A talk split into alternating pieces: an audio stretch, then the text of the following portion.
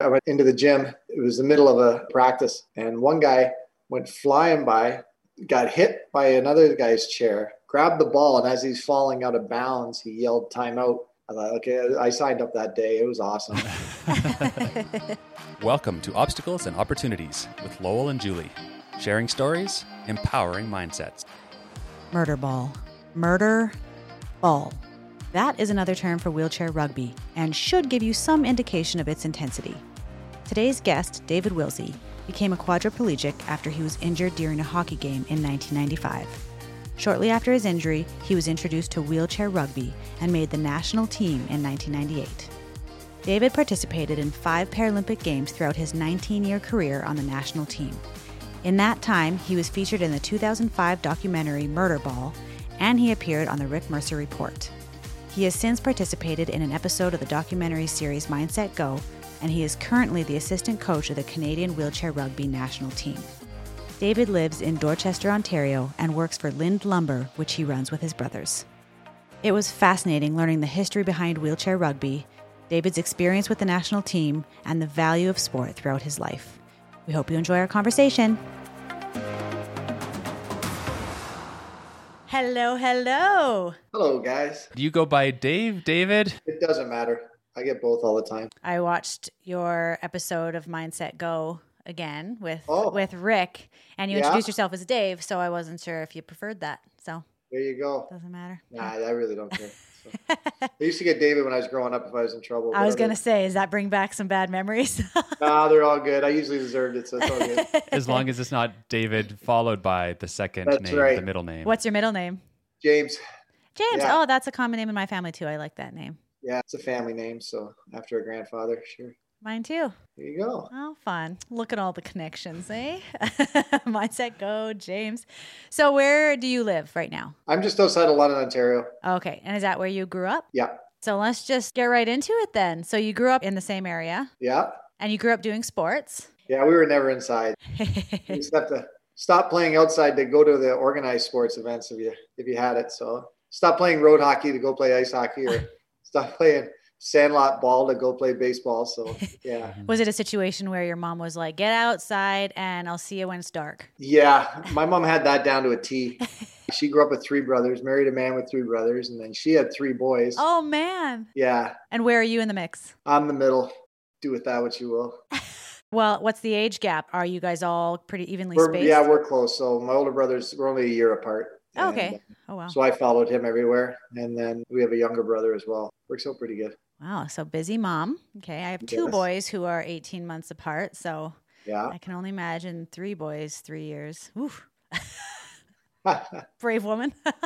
she is. Is she still? Still with us? Oh, yeah. supporting you? Yeah. She was just by here dropping some groceries off on my porch. Okay, awesome. Oh, nice. I like to get a sense of who we are from where we came from. What do you think you've taken into your life from mom? Dad was away quite a bit in the wintertime because he was a hockey referee. He ref like four Memorial Cups and a World Junior. And Oh, wow. But that takes you away a lot too. So she definitely got things done. Her love of music really came through too. She was leader of the church choir and that. So the piano was always humming at home. Oh, nice. Ah, So I've usually got a song not too far away too, so I'm always singing or something. Yeah. nice. Do you play any instruments? No, I'll, I'll spare everybody from that. For sure. You were in sports. That was where you channeled it. And That's you had right. you had two brothers. What were they Yes. like? What were their styles? Athletically, we're all pretty similar. Scholastically, very different. They were really good in school. Yeah, and then there was me. Uh, I really liked going to school. I just didn't like going to class as much. Uh, I love the social side of school. yeah. They really did well academically. And are they still in the same area too? Yeah, we uh, actually have a business together and work together. Oh, okay. What do you do now? We have a construction company at a, a lumber yard, a Castle Building Center. My one brother Chris runs the retail side of it, and my brother Jeff runs the construction. I help out here and there where I can. Well, that's cool. Family biz. The team. Yeah, well, definitely, definitely a team. you seem like a team guy overall. One of my questions for you is if you ever were tempted to get in individual sports versus team sports, but I get ahead of myself because first we want to learn about your injury and what kind Okay. of kickstarted your whole Paralympic career. I acquired my injury quite a bit later than most people. I was 27 years old and I was playing hockey. I went headfirst in the boards, so I broke uh, C6 in my vertebrae that way, and then became a quadriplegic. That just means all four limbs are affected. So I got Okay. minimal hand function and, and not a lot of core. So that was all in London, Ontario. And I did my hospital stint there and did the rehab at Parkwood Hospital in London. I was never far away, so tons of family and friends were allowed to visit and hang. And I was very social uh, environment, which was good for me. Yeah. And I know I need that, and I fed off it too hmm shortly. Well, actually, during my stay, I met a couple guys there that play wheelchair rugby in London. We have Oh. a pretty uh, strong program here. Hmm. It's a sport designed for quadriplegics and it's full contact. So it took them a while to, to get me out. I had a couple minor setbacks uh, with my injury and that too. And Mm. but once I could get out, they talked me into it. I remember I went into the gym. It was the middle of a practice, and one guy went flying by, got hit by another guy's chair, grabbed the ball, and as he's falling out of bounds, he yelled timeout. I thought, okay, I signed up that day. It was awesome. I was going to say wheelchair rugby is also known as murder ball. And did that attract you to it? was that even more of it an did. appeal? Yeah, yeah. I know. I had to explain to my mom once again. Her son just got hurt playing ice hockey, so first thing I do is sign up for wheelchair rugby uh, murder ball. Uh, but once she saw me play and the passion yeah. I had for it, there's no problem there. You said you have limited arm and hand strength. Yeah. Watching the videos of you playing wheelchair rugby and stuff, it seems like you have quite a bit of control. Did that improve? Yeah, well, what I did have got a lot stronger. Okay. I have full arms and shoulders and chest, so pushing the chair is not a problem. Okay. Steering, steering it sometimes is, but So the actual hand function is still limited, but you have Uh, yeah. you So make uh, up for it like in your. I, I can't. My hands are always open, oh, okay. so it looks pretty good because I can catch and throw the ball pretty good because they're always Yeah. open. So it works out pretty good. Wow. We spoke with Michael Frogley recently. Oh, yeah. And so we learned a little bit about wheelchair basketball and the classifications there. Is it a similar classification system for rugby? Like, were there people on your teams who could actually walk with prosthetics or whatever, but for wheelchair rugby, they're in the wheelchair? Yeah, Okay. wheelchair rugby was actually invented in Canada, which is really cool. Ooh, go Canada. by a bunch of quadriplegics who didn't quite have the function to keep up or play basketball. So Ah. after a basketball practice in Manitoba in the mid 70s, four of them hung out in the gym together and kind of came up with this game that they could play. They started out like using a volleyball, so it's easier to catch and throw. And instead of shooting the hoop, you got to carry the ball over the goal line. And then because they're crazy Manitobians, if that's a word, it they is now. decided to make it full contact. So Oh, jeez. it's uh, actually one of the few sports that isn't, I think, us and maybe goal ball and a Mm. couple other where it's not derived from another sport. It's just fully invented on its own. Oh, if anything, okay. it's got a lot of basketball rules to it. But uh, okay. So, for those of us and many of the listeners who don't know the rules of wheelchair rugby, could you explain the game, um, how points are, are done, and kind of what's different, how we can connect to it to basketball, and if there's any connection to rugby? yeah, so we play on a basketball court, so it looks a lot like okay. basketball. We play four against four, How many people on a full team? 12. You have Okay, 12. so we you're have three full substitutions, lines. just like basketball. Yeah, you have to Okay. wait for a stoppage and play, and you can substitute freely. Okay. At each end of the goal, there's two cones. They're about 30 feet apart, and you have to carry the ball through those cones. The fun part is chair to chair contact is allowed, and it's full contact, and you can hit any person at any time. Like you don't have to have it. Yeah, you don't have to have the ball, which is cool. Some people might not call that cool, the mothers. Just take them out. yeah, so we have a lot of like pick and rolls, like basketball does in that, except you're allowed to pick harder, and it's uh, it's a lot of fun. Oh, We have You have a, a Okay. doggy? we have two dogs in the kitchen now. Two dogs. What kind of dogs do you have? Mine is a puppy. Oh, Sorry, and she's a labradoodle. oh, so a lot of energy. She just brought the neighbor's uh, dog in too. Oh. So there you go. Dad, I'm just going to have a play date. We live out in the country, so they're back outside now. Oh, I just oh. get a little, just get a in and little out. side door they can use. Yeah, they're gone. It was brief. It was a flurry. They're, they're gone. So just like you guys when you were kids. Came in That's for a right. snack and ran back outside to play with the neighbors. outside. Yeah. yeah, my mom would say, "I can't have nice things." I don't even know what we're talking. We're talking about the rules or something. So. oh, yeah. We had just finished saying that you can hit anyone whenever you want to. Yeah. And you get one point for every goal, or it's called a try now. And it's a very fast offensive game. Like uh, a, a game's usually about 65 to 60. So there's a lot of goals being scored in a match. full court press up and down. You said it's a very offensive game. So do some people in their chairs just kind of ram other chairs and and create a path for whoever has Yeah. the ball? We even have two very specifically designed chairs just for that Oh, Uh, different chairs. purpose. Yeah, we have guys in our team that I would consider, uh, if you like football, you consider them more like offensive linemen, where they're they're blocking for other guys and, and kind of paving the way. Okay. And you said you can hit anyone at any time. Is there anything that's not allowed? Like what could Yes. possibly get you a penalty? I used to, I'm retired now, so I haven't got a penalty in a long time. Okay. But I used to get quite a few. Uh, person person to person contact is not allowed. okay. So you can hit their chair, but you can't like take your That's arm right. and Chair shove to chair someone's contacts Mm. allowed. body. Okay. That's it. Yeah, and then you can't hit from behind. And then then you've got different infractions. I call them. They're not really fouls. It's a gray area. Yeah, the gray area. so you can't hit before the whistle either. You usually got to wait for the whistle. So Usually. that's Ah, something. come on. I know. You did ask me about classification, and then I went off on one of my tangents. I love We tangents. do have classification very similar. We're all less function than most basketball players. So we have seven different classes, just like basketball does, but our function level is much lower, okay. much lower. I'd say half of a basketball team might be able to stand or even even walk. Uh, we might have one or two if they got the proper prosthetics that could do it. Oh, okay. But yeah, classification is very important for us as well. So this is a new sport made in Canada, and how far has this reached? Uh, How many countries do you know? Is it kind of quite broad in the Paralympic movement? Yes, I'm not sure because if I say a number, I'll get it wrong. But only eight make the Paralympics, so it's uh, a Oh. it's a tough qualification for sure. Fortunately, we've always been able to. I had the fortune or misfortune of first time it was a full medal sport was in Sydney, and that was my first Paralympics in Mm. 2000. Unfortunately, we lost the bronze medal game, so we had Aw. we got fourth place.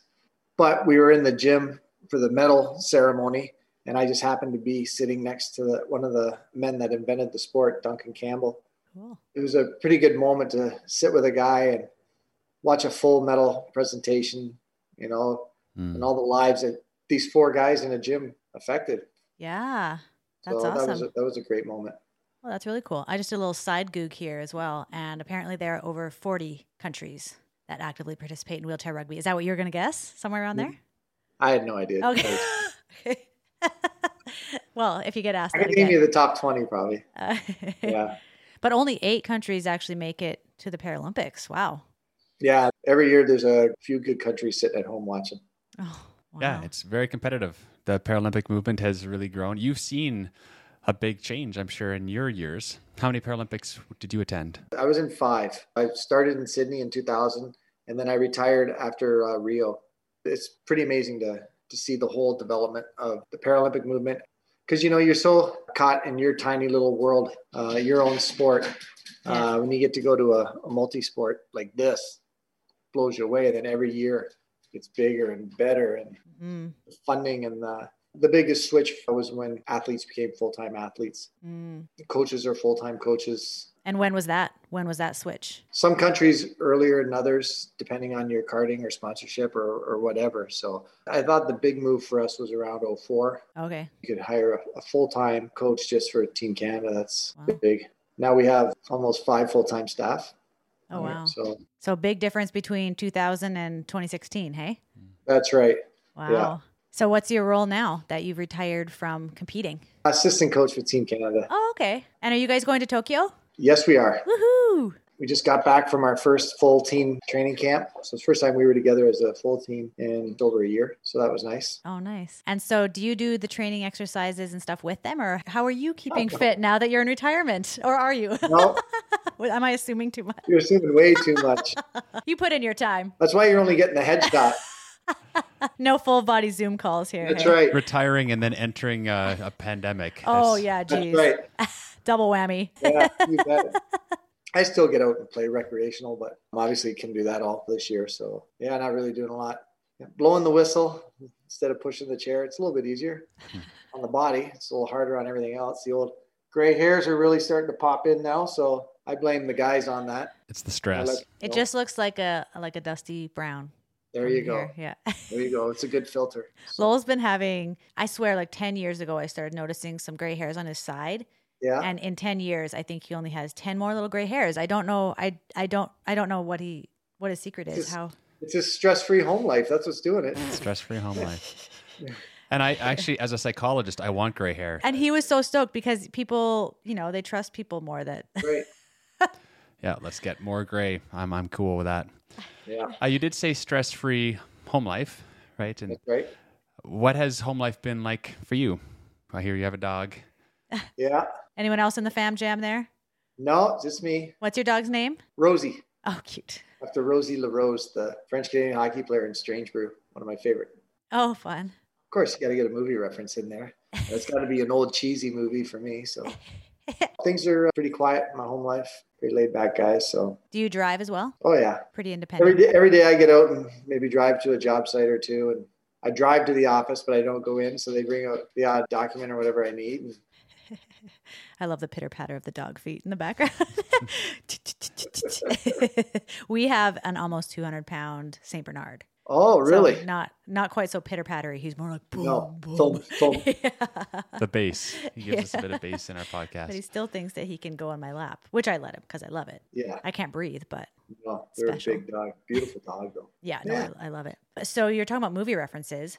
Were you in Murder Ball? Yeah. Oh, I, we have to watch that. We wondered if you were actually in it, and uh, we watched the trailer for it already. you and the boys. I've seen. yeah, it. and the boys. It's- You've it's- seen the whole movie I've already? seen the whole movie. Absolutely. yes. Oh, why wasn't I there? Who did you see this with? It's probably before I got Just married. kidding. What year did Oh, that? that long ago? When did that get released?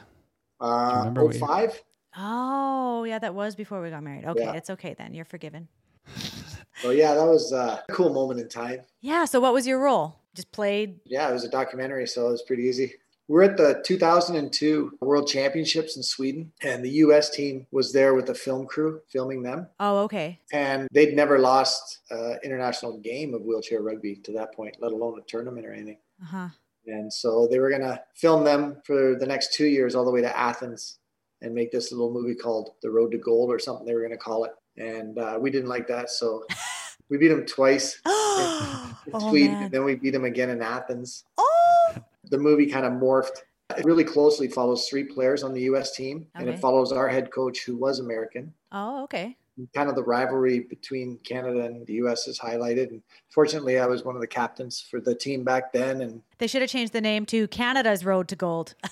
it's a U.S. movie, so we're kind of the bad guys. it was pretty funny. So And you beat them. Wow, good for you. You guys, you chose a good time when uh, you had Yeah. some airtime. that was pretty neat. Are you in touch with, or do you know personally any of the American players? Or Oh yeah, yeah. quite a, quite a few of them. We're still in touch. And I played six full seasons in the states on club teams. Oh, okay. A lot of us do that. Over the years, you make some really good friendships there. No hard feelings over stealing their glory in a movie. Not on my end. Uh, no, no, they're all they're all good. Rugby is just one of those, and I, I think that's a lot of our culture of our sport too. You go at it so hard on the court, and then you kind of tip your hat to the other guy. Yeah, absolutely. The social side after is is big too. So yeah. Every documentary has its own story that they're telling. How did you feel that they did with Murder Ball? I thought they did a really good job. Everything was interwoven and kind of came together at the end, where they followed this brand new injury. He was on a dirt bike and followed him through his rehab. And he met one of our rugby guys in the rehab hospital and kind of showed him coming up. So it kind of said, This Oh, is where cool. we all started too. It hit a lot of good topics. I thought it was really good. And then you've been able to be a part of the other documentary series and we'll see if there's others you've done. But one that we've shared together, Mindset Go. Julie Yep. and I were the health and fitness coaches on season two, and you were able to come in and work alongside Rick. And what was that experience like for you?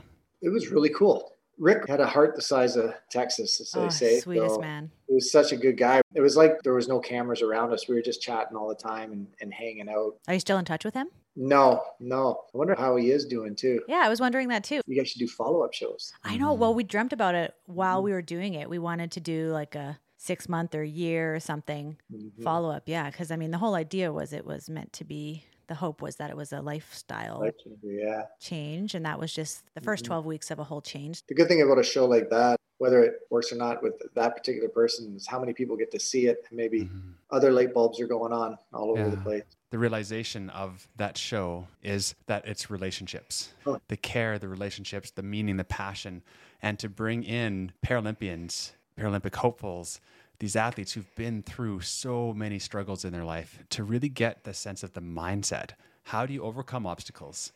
And you were able to really connect with Rick in that episode. He did have a heart the size of Texas, Yeah. loves his family, loved his kids, and Right. really wanted to do the best. And that coaching, it really was a pivotal moment in his story when he got to meet you. Oh, that's good. That was your idea, wasn't it, Lowell, to have Paralympians involved in the story? Yeah, Fantastic. working with AMI TV, we were wanting to do Yeah. some project, and, and I wanted to share the stories, the mindset of Paralympians overcoming, and they merged that with a, a pitch that they had just had from an aid TV to do a kind of weight loss show. And the passion really was to how do we increase people's well being, usually out of mindset and relationship. And that's where Mindset Go was created. Well, you guys nailed it. It was good from start to finish. Like the progression, you know, the timelines. When you brought in the Paralympians was, I thought, really good timing because it's kind of when they needed a little boost. Yeah. Yeah, there's a time in the journey where we hit the messy middle, and you're probably in there with teams. And as a coach, you know when that is. Right at the beginning, you have all the Right. gumption and all the the best hopes and dreams and desires. Near the end, you've you've already come through it, and you're you've got the end goal in mind. But there's this messy middle time where things just almost seem too far, too difficult, and that's when we need the right support, the right input. Yeah. Yeah, it was pretty cool that we got to do two seasons and we, we wanted to do a third, but we were just too busy and couldn't make it happen. But Stephanie Dixon was the coach in the third My one, girl. and she's awesome too. So it was, it, she was a really good fit. She must be really hard to work with. You got to keep bringing her energy up all the time. Uh, she's one of the good ones. oh, yeah, for sure. And one of our angles here really is the obstacles can become opportunities. And I'm wondering in your life how you see that apply to you. I'd say that's kind of evident by you having an injury and now becoming a Paralympian. But as you see it in your life, what, what has been that for you? What's the lesson, the learning? big thing uh, that helped me early on was the ability to just put my ego away. At the start, it'd take the whole morning to get dressed.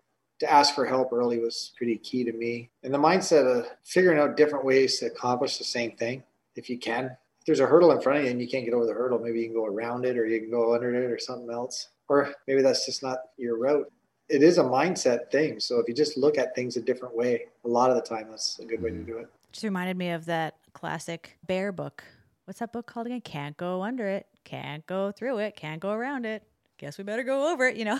It's the going Yeah. on a bear hunt. oh, yeah, going on a bear hunt. So you're just going on a bear hunt. There you go. I must have missed that one. Oh, look it up. But the idea when you come to the obstacle, it's that assessment. Yes. is this something that I need to overcome? Is there an opportunity on the other side? Or is this actually the world or life telling me to maybe not go down this road anymore? And that that takes wisdom to understand if we let this go or keep going. But if it is something I know on the other side of this is passion and meaning and purpose, okay, how do I do it? And as somebody who has limited mobility now and limited functioning hands, you're going to find ways. You're going to adapt and be creative and, and get help when you need it. But also, I'm sure you just find ways to get it done. a big thing that helps too is right away asking yourself like does it have to be done right away like what's your timeline on this thing right is it the end of the world if i don't get to it till whenever so So some patience has been helpful. baby steps baby steps you bet Were you patient before? Were you a patient person before your accident? ah no Had to learn that. yeah yeah i was always in a hurry for sure So, what has changed in your life? How is David James different after than he was from before? He's gonna think he's in trouble, Lowell. Careful, careful. uh, no about back of my yours. hair on the back of my neck just stood up. i don't know how much i've changed as much as i've been able just to i know there's a, a couple of things that uh, i know drove like my parents crazy and maybe some of my teachers before but they might have turned out to be strengths actually i'm not a worrier i don't worry about stuff hmm things don't really weigh on my mind right away is you know you process there's something i can do about it or is there not so that that helps a lot especially when you're laying in the hospital bed with a halo on for 12 weeks and people are feeding you the other thing was i, I don't really plan ahead too well like when i had to get you to resend me the link for this zoom That's fine. I was impressed that it was on your mind in the morning. yeah so my my lack of having a real set plan agenda at the time of my accident like i always have a general idea where i'm going but i kind of figure it out as i go i think Mhm. that helped out a lot too Mm-hmm. Yeah. I'm actually a lot like you in that way. That worry doesn't play a lot of time in my mind. I try to bench worry when I can. And Yeah. there's there's a moment he has a time to come on and, and I think five minutes of listening to worry can be helpful. Is there something I can do Oh, about yeah. this? How do I fix it? Is there something I can do? But beyond that, it just seems to be a waste of energy. And Yeah. then and then that demeanor and attitude of Lowell's has rubbed off on me in a good way because if I'm feeling worried about something and if he's not home, I'm like, oh, I need to talk to him about this. I'm like, oh, he'll probably, you know what? He's probably not going to be worried about it. He's probably, gonna, okay, it's okay. And I just, I bring myself to the Nice. process and calm down. So It's contagious. That's Yeah. a good thing. I know it's a good thing to be contagious because I Yeah. know panic can also be contagious. So Well, you know, fear, panic, worry, they're all good instincts to have. yeah, Just can't live in them. like if you see a bear, That's right. it's probably good to. Well, we had recently, I was driving the kids. We were going skiing and we were on a divided highway and we were going 110, which is the speed limit. And all of a Yeah. sudden, in my lane, headed right for me, was a pickup truck.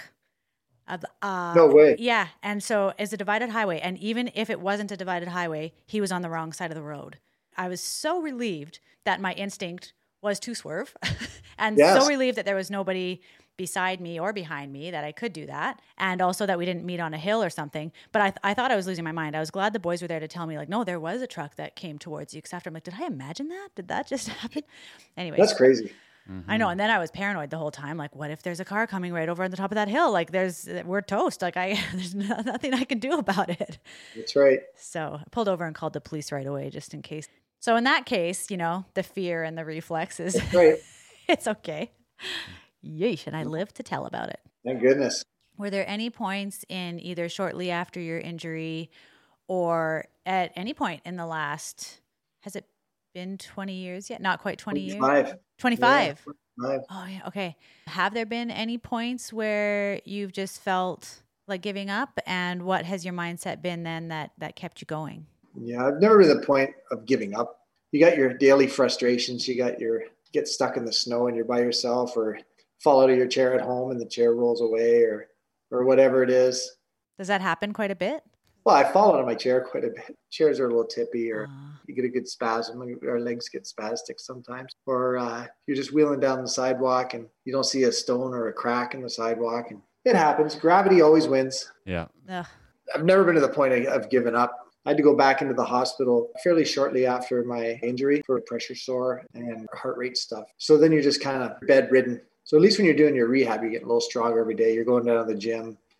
It was Mhm. a sad time, but once again, good family and friends and yeah. rallied, and you kind of see the light at the end of the tunnel. Thankfully, been back to the, the hospital in 25 years, so Hmm.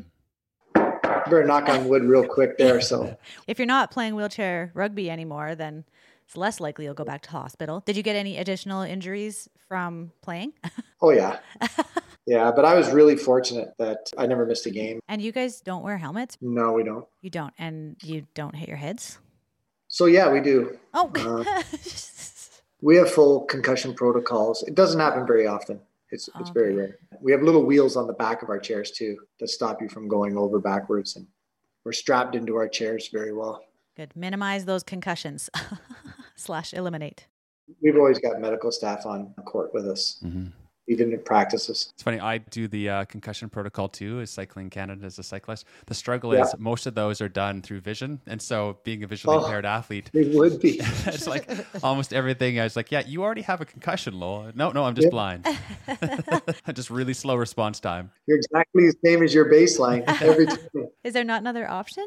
Uh, they're they're working on it. We actually for a while didn't do the concussion protocol because it was so vision heavy. But I think what they can do is see what my baseline is, if, Okay. I'm- Yes. if it's possible. But they are uh, you've done probably more than I. They're quite visual, aren't they? There is, yeah, some aspects are visual. Yeah, I could. I never even thought of that. See, the differences in disability and how we measure and how we treat. But that's the beauty of the Paralympic movement. It's the That's right. adaptations for so many disabilities. Yeah. yeah. And it's interesting seeing the science now on concussion and post concussion stuff. Do, have you seen the documentary on Aaron Hernandez? yes, I have. Yeah, that's quite eye opening. And hard to believe that's a fiction movie. If you watch it, you're like, oh, this isn't real. yeah, scary. It is. Yeah, protect your brains, kids. Right. Well, Dave, I have a little mindset check in. We have Okay. this little segment called The Word Bird. the word bird. Yeah. Do you remember Fred Penner? He's from Manitoba, I think, but he had a kids show and he strummed his guitar Oh. and sang kids songs. And then he had a, a tree that had a word bird in it, and the the Okay. bird. Yeah, so that's where we just ripped it off of him. Oh, that's good. I was more of a Mr. Dress Up and Friendly Giant guy myself. Oh, Yeah, very similar. Loved They're Mr. Dress Up too. The yeah. same time for us, but we're maybe a little bit younger. Yeah, I'm an old Thanks for saying that. Yeah, Thanks for rubbing that in, Lowell. Real subtle, Lowell. yeah. subtle. The wisdom. We just we just we That's can we right. feel the wisdom just oozing out of you. Oh yeah. So so Fred Penner, this word bird, Yep. it actually has nothing to do with what I'm going to ask you, but it just we needed a name for it, and I thought it would be fun. I'm going to say a word, Yep. and I'd just like you to ref respond back. What does this word mean to you? Okay. Hope. Tomorrow. Hope's awesome. Tomorrow, the next day. Hope for me just means the future, hmm what we can do, Failure. missed opportunity. It's not a scoreboard thing or anything like that. If I made a mistake communicating my thoughts or something like that, I, I really failed. hmm Perseverance. Whew, keep getting up. We all get knocked down sometimes. It's not a metaphor, but uh, sometimes it is. Mm-hmm. And it's not, it, it doesn't have to be right away either. Sometimes it takes a while to figure it out, but just stay with it. I think perseverance and hope go pretty well together because it's Mhm. all down the road. Yeah. Mm-hmm. Growth. right now i'm just thinking like the growth of our sport at the grassroots level trying to get as many young kids into the game into the system of being healthy doesn't matter what your sport is i go to the hospital or whatever and talk to people like no matter what your passion was whether it's art music or they've made adaptive devices so you can carry on It's great. I'm just interested in this this one too, and it's it's an interesting topic. We've just said the word a couple times, and it means different things to different people. But disability, what does that mean to Dave? well the inability to do something physically it's a fact it's not a mindset you physically can't do this so i would say like steve nash's disability in basketball is he can't dunk he still did okay but it's the fact that he can't dunk to me disabilities is, is a fact of life and everybody's got them some are just more obvious hmm And last one, acceptance.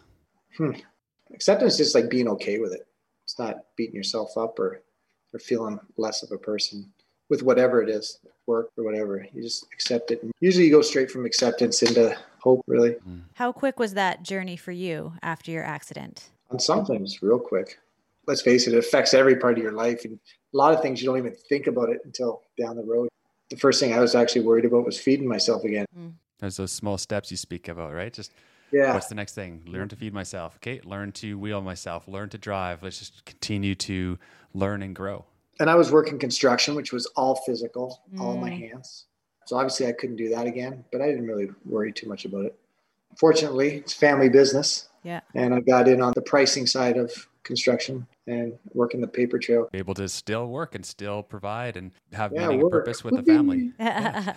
But yeah, yeah, we joke. It is important. Yeah, Maslow's hierarchy of needs to have Yeah. meaningful work to to be able to take care of ourselves in this way is is something that is important to many of us. Yeah, you bet. Were you able to take time off or have more limited time with the family business when you were more involved with wheelchair rugby? Uh, very much so. Okay, that's nice. I could take all the time off I needed. Actually, that is also the thing with a with a team sport.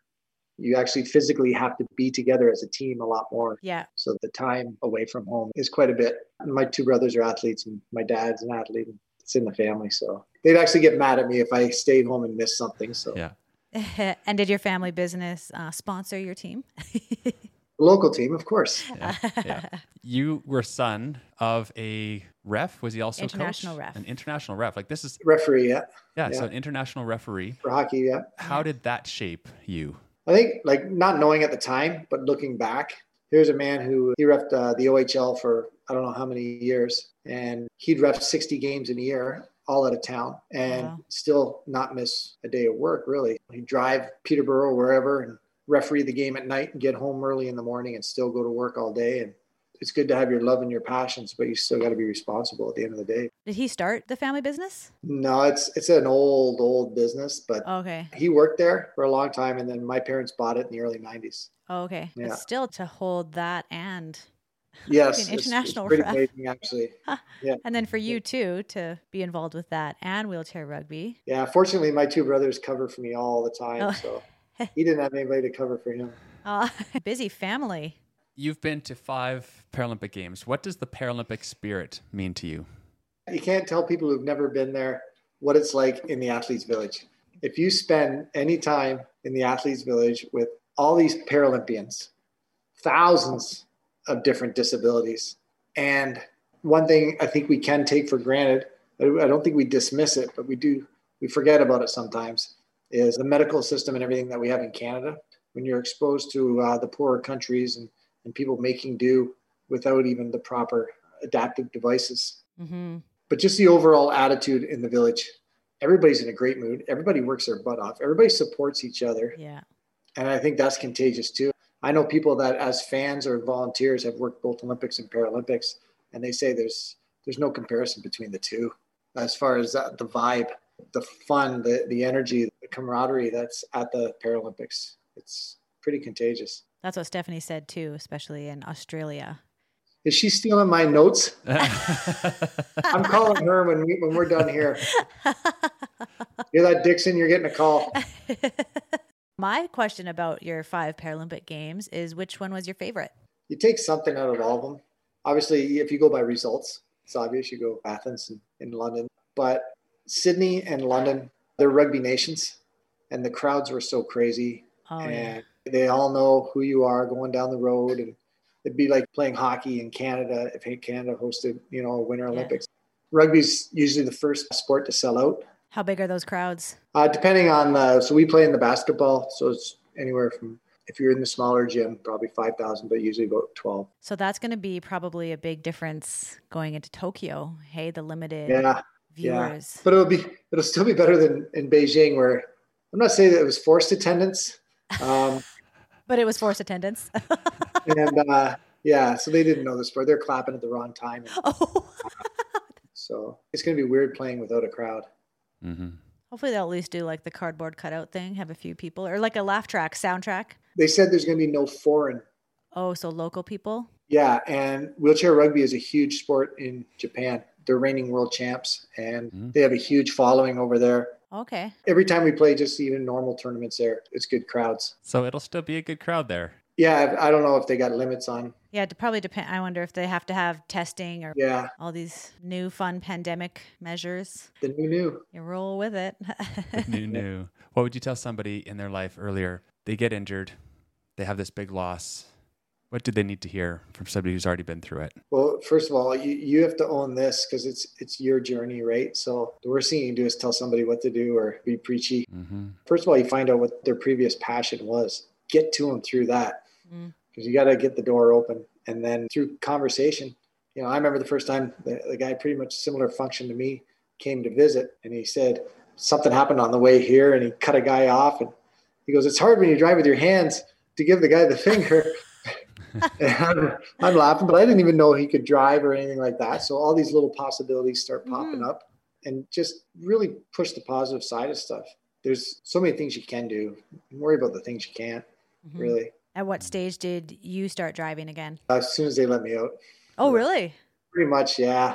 So you have an adapted vehicle? Yeah. So at that time, I was still really weak and uh, I couldn't get in and out of a car by myself. So I had a van with a lift, but now it's like a Ford Flex. It's like, it looks like a shoebox. And then it's just got the hand controls on it. Oh, okay. Take the chair apart, put it in passenger seat, and drive away. How do you get yourself in? You lift yourself right into the driver's seat and Yeah, then move your yeah. chair into I the just- passenger seat? Okay. Arms Wow. and shoulders. You are strong. Ah, some days.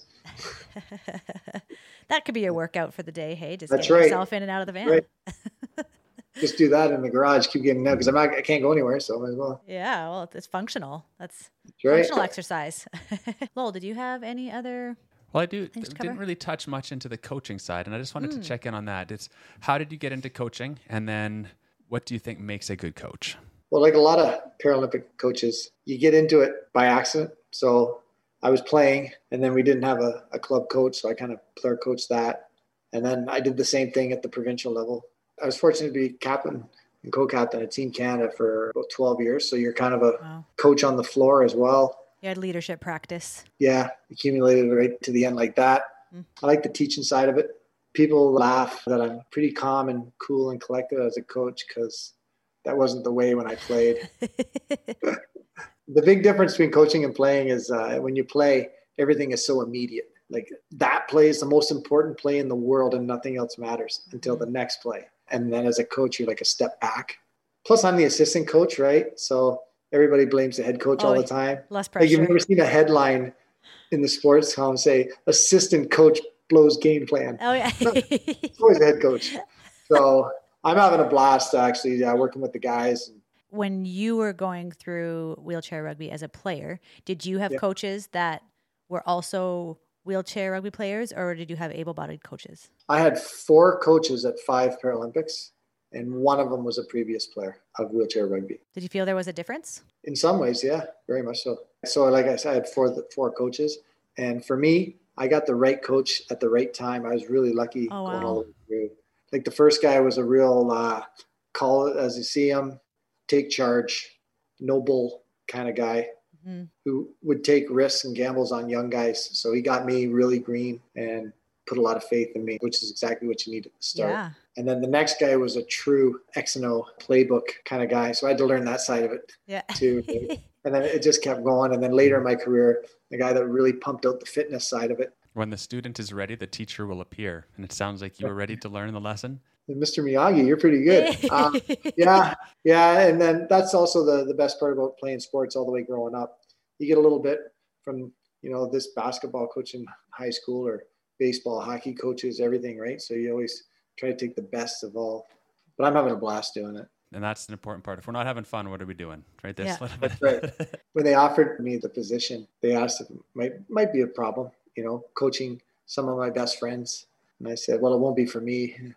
Might be for them, um, but it, it's worked out really well. so, are some of them speaking of your best friends and the your fellow players? Are they from your area? Like, do you s- actually spend time with them now regularly? Yeah, well, pre-COVID, Oh, yeah, we pre-COVID, have yeah. a bunch play on the uh, London team, and, Sweet. and and Toronto's not far away, so we have little barbecues and get-togethers.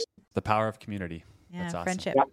Hundred percent. And that's really what I love about sport that Yeah. it's a chance to dig deep, see what your limits are, push beyond those limits where you can, but it's doing it around others, sharing those experiences.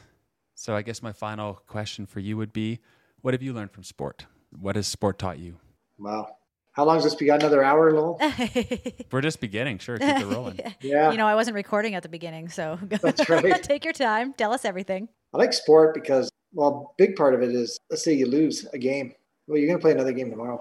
Nothing is final in sport. I mean, oh, you just lost the gold medal at the Paralympics. Yeah, but we got qualifier for Worlds coming up soon. There's always something going on in sport, which is the same in life because only one team wins that last game, right? No matter how good the teams are. I think that's a big part of it. But the other thing is like just how much fun I have playing, just the day to day grind. Because to be honest, even if wheelchair rugby wasn't a Paralympic sport, I'd still be playing full throttle at the club level, at the provincial level, how many levels there are, Mhm. world championships level. And then to actually be in the Paralympics, it's the biggest reward, that's for sure. But you, you still you put in the work and you enjoy it. Can you even imagine where you would be right now if it weren't for sport in your life? Phew. Well, you need a bigger screen to get me because I would be a big dude. it helps move those calories. oh, I tell you, this conversation, the whole tone of it would be different. I know I'd be a lot more sullen and the happiness probably wouldn't be there. And Mm. it's funny how, you know, because of sport, I'm in a good mood. So then people want to be around you. So you have more friends. Everything kind of snowballs that way. Whereas no one wants to hang out with an Eeyore all the time. And they call up in the morning, hey, Dave, how you doing?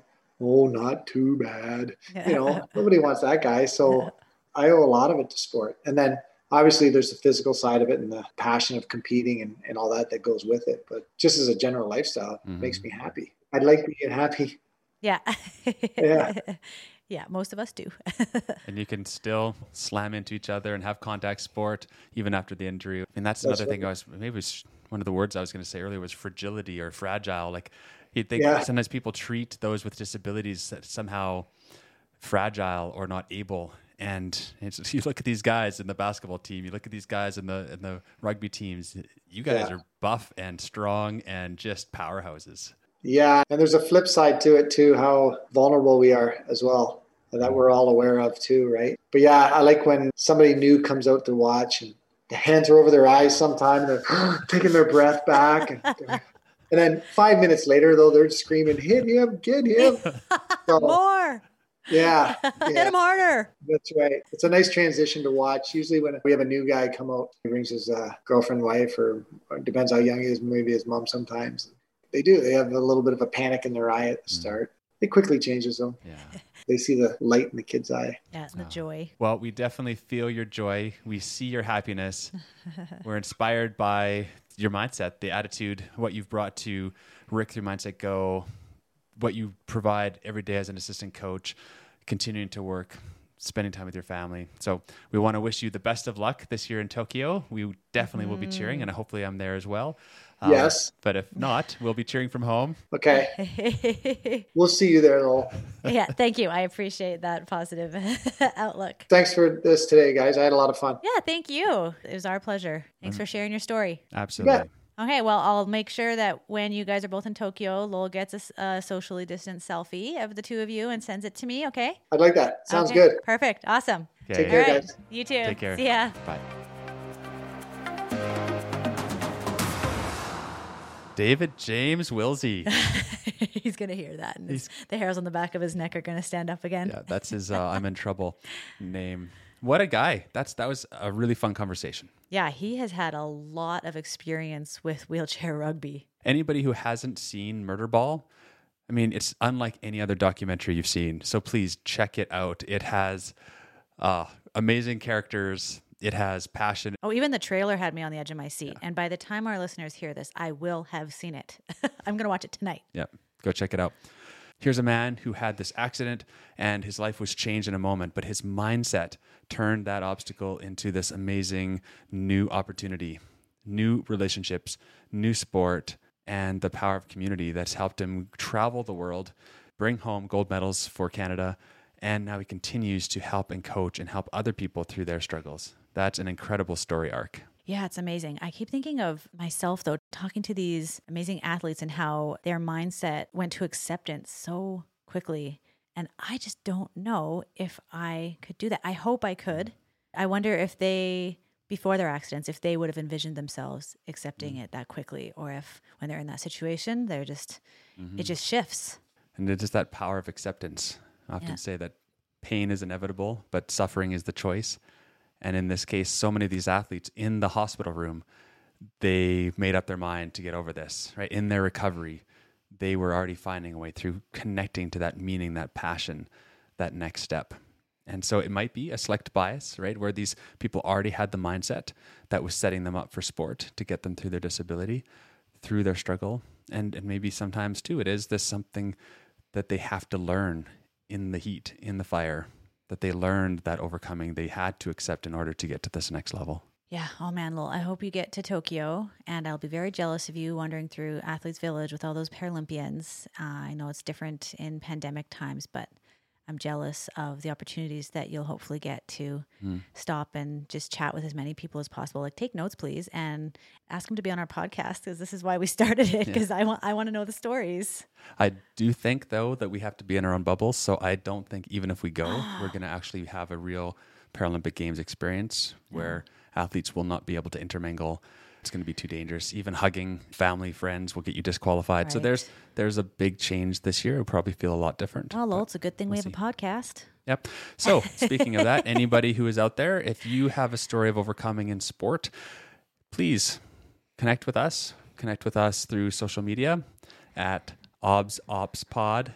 Or you can reach out to us on our personal social media handles at Julie Lowell Can on Instagram, Twitter, and Facebook. That's at J U L I E L O W E L L C A N. And you can also check out the website, www.obstaclesandopportunities.com. Yeah, seriously, guys, we could listen to these stories all day. I mean, Lowell has a full time job and also is training and has a lot going on. So we don't have literally all day, but I, I could, I would. And we hope you're able to take something from today's talk into your life, apply it, and keep moving forward. Have fun, overcome, yeah. Thanks, David. And until next time, everybody, take care. bye. Bye bye.